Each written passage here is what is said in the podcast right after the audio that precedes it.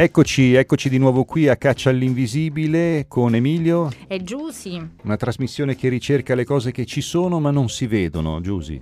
Mamma Emilio, oggi infatti parleremo di un argomento, eh, quindi facendo riferimento ad una parola che indica qualcosa che c'è ma non si vede. Non si vede ad occhio nudo quantomeno, è una cosa che si insinua, che c'è, che è direi virale. È proprio virale, quindi la parola è virus. Virus, virus. Eh, sì, diventa qualcosa che fa paura. Il virus, eh, ovviamente noi non parleremo del virus dal punto di vista della salute perché Emilio non siamo medici, non siamo virologi, non siamo competenti non siamo in materia. Competenti. Possiamo dire solamente che il virus richiama la parola veleno, è un microorganismo, attacca sia l'uomo che anche l'animale. Ma quello che forse in questo momento per riflettere un po' insieme ci interessa è pensare alle ripercussioni che il virus può avere dal punto di vista sociale. E questo è veramente quello che forse ci interessa e che possiamo discutere qui tra noi.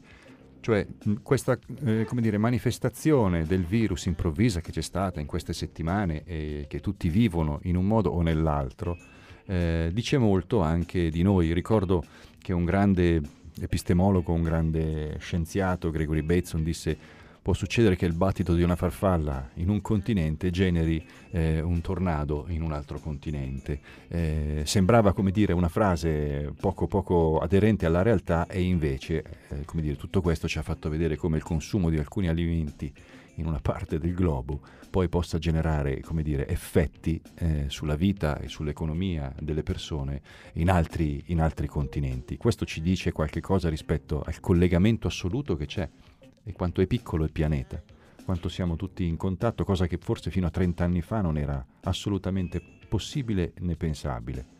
Infatti abbiamo visto come i paesi chiudono chiudono gli ingressi e questo non vale solamente per eh, il nostro paese ma vale anche per i paesi dell'Europa. Allora il virus ha un effetto sociale perché innesca comunque la paura che è anche legittima perché la paura poi del contagio che è un altro, un altro, termine che è al centro della riflessione, ha delle ripercussioni sulle dinamiche sociali le persone avendo paura evitano di stare insieme agli altri, evitano di frequentare luoghi. Poi però ci sono anche delle contraddizioni perché è vero che tutto questo crea paura, però è anche vero che mh, davanti a delle, degli eventi eh, le persone comunque preferiscono partecipare a degli eventi che sono eventi collettivi, eventi, eventi sociali, come il richiamo di, non so, penso ad una star o penso a un punto di riferimento per alcuni, alcune fasce d'età. Quindi la parola eh, virus, la parola contagio desta paura, desta allarme, però desta anche delle contraddizioni in termini di comportamento. Se ci pensi è veramente difficile eh, gestire dal punto di vista proprio sociale eh, tutto ciò che ha a che fare con eh, il dilagare di un contagio. Eh sì, perché non lo vediamo, non ne sappiamo niente, ci dice molto di noi, ma al tempo stesso ci difendiamo in un modo primitivo, cioè chiudendoci, eh, non avendo a che fare con gli altri, eh, agendo le nostre paure. Eh, tutto questo secondo me non funziona, questo ci dice anche che noi non ci estingueremo per un virus, ma forse per la nostra incapacità di pensare in modo complesso problemi globali.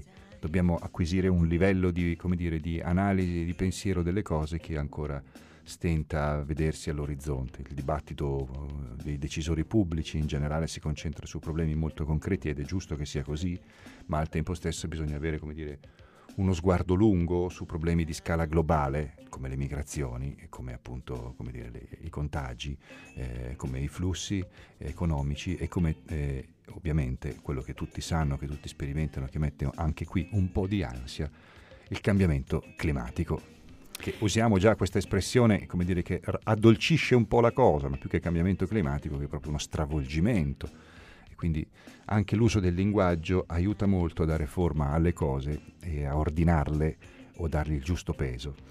Ehm, però Emilio, sai, per non rendere anche la trasmissione così, anche noi innescare la paura, e allora volevo anche proporre un altro uso del termine. Io penso ai miei figli e penso all'utilizzazione della parola virale quando si parla di canzoni, quando si parla soprattutto di video su YouTube.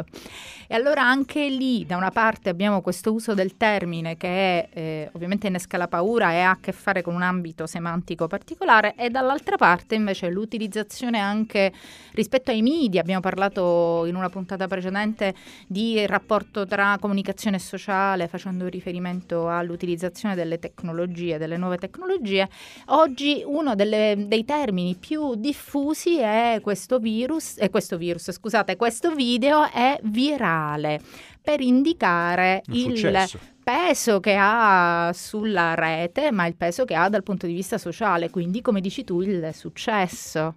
E quindi eh, diciamo ha una dimensione altra, di segno opposto, che permette di dare appunto anche una connotazione positiva, se vuoi, a questo termine.